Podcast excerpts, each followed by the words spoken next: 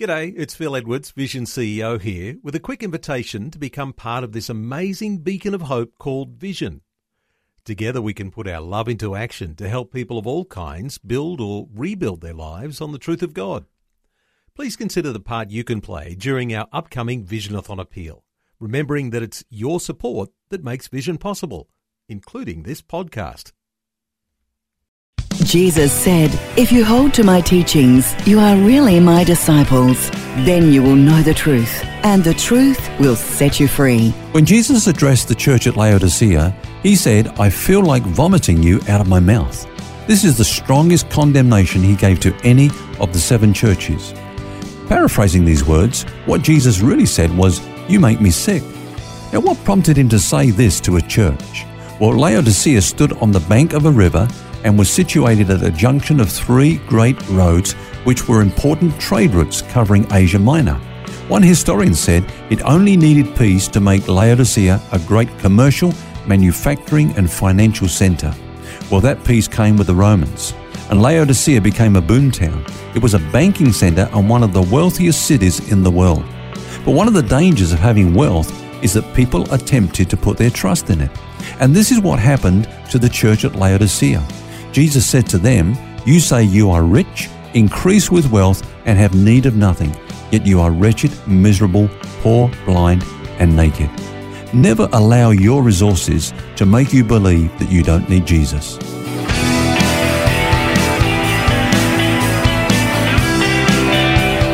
This is Set Free with Ken Legg. We're glad you've joined us today for Set Free with author and pastor Ken Legg. Phil is my name. It's been a very interesting week this week looking at when Jesus comes to church. The uh, seven letters to the seven churches in Revelation is what we're looking at.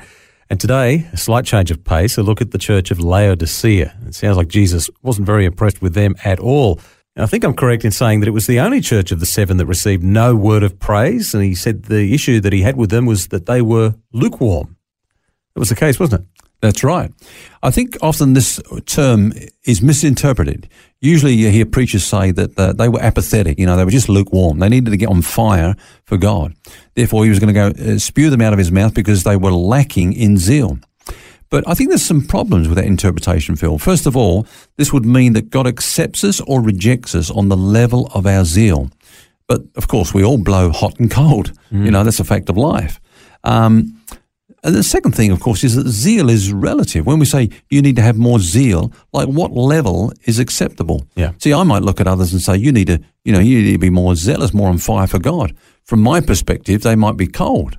But then I look at, have you ever heard of Dave, David Brainerd? No. A great, great saint that lived in the 18th century. And he just, uh, he was the epitome of someone that was just poured out for Jesus Christ. You know, he died at the age of 30. He just wrecked his body because he was so sold out for Jesus and I haven't even got out of the starting blocks in comparison, comparison, to him. So, so zeal is relative, and often when people say, you know, if you're not uh, zealous for God, then He'll spew you out of His mouth. They're using their level of zeal as the benchmark, which is really self righteousness. Mm. You've got to be like me. You've got to be as hot as I am. Now, I heard a, I heard a, a, sermon once because I was interested in the thing. What does it mean to be a lukewarm Christian? What do other preachers say about this?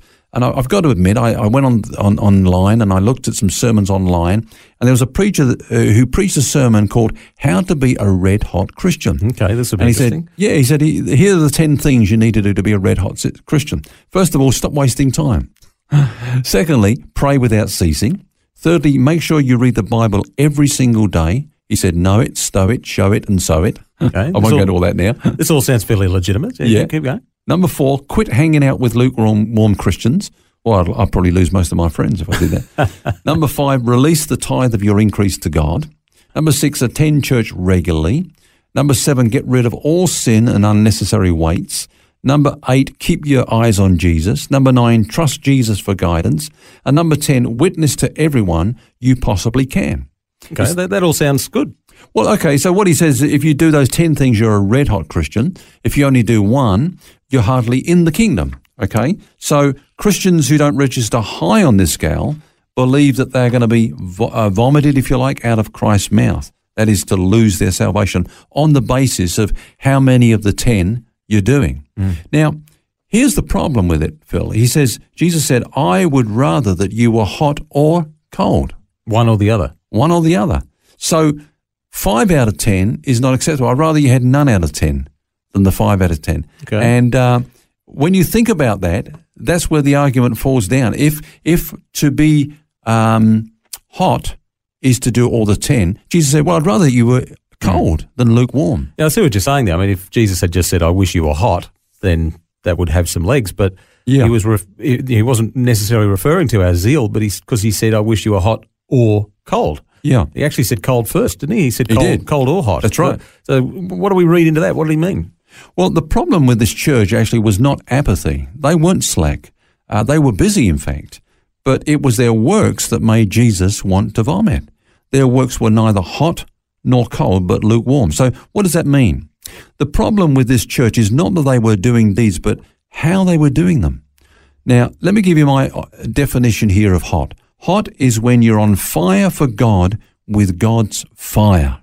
Okay. Okay, that's the difference. Yep.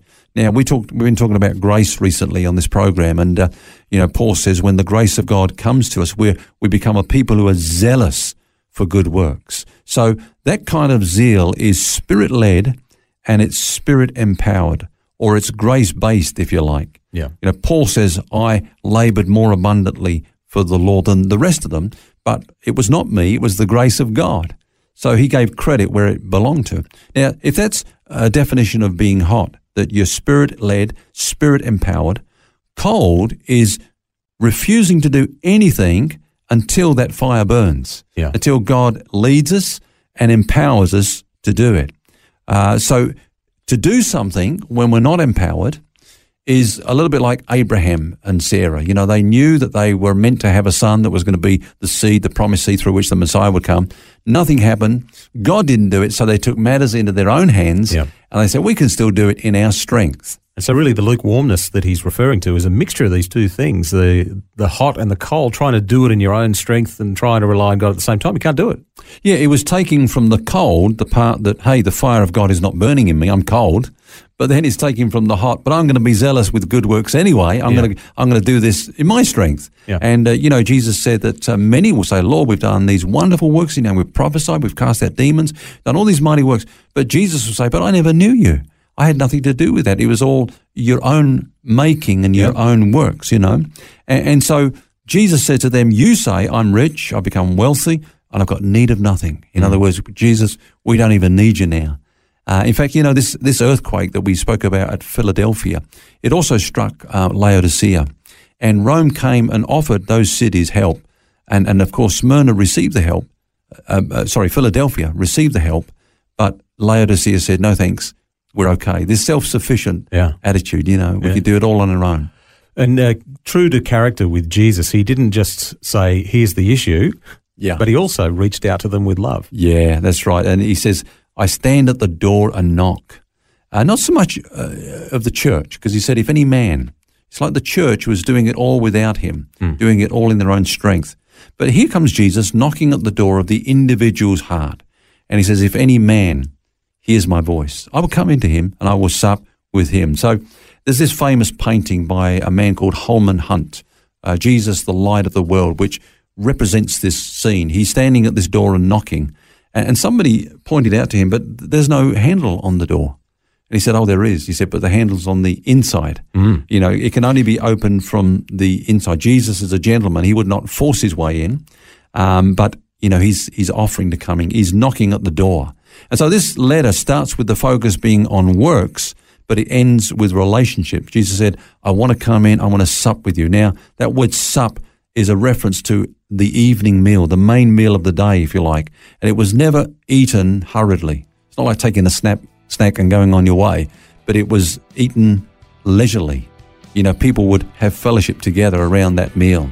Jesus said, I want to come in and, and sup with you. I want, I want to share things that are on my heart, and you will sup with me. You'll, you'll tell me things that are on your heart, and we'll have fellowship together. So, what a beautiful way to end this letter that even though the church has gone their own way, doing it all in their own strength, Jesus comes to the individual and says, I want relationship.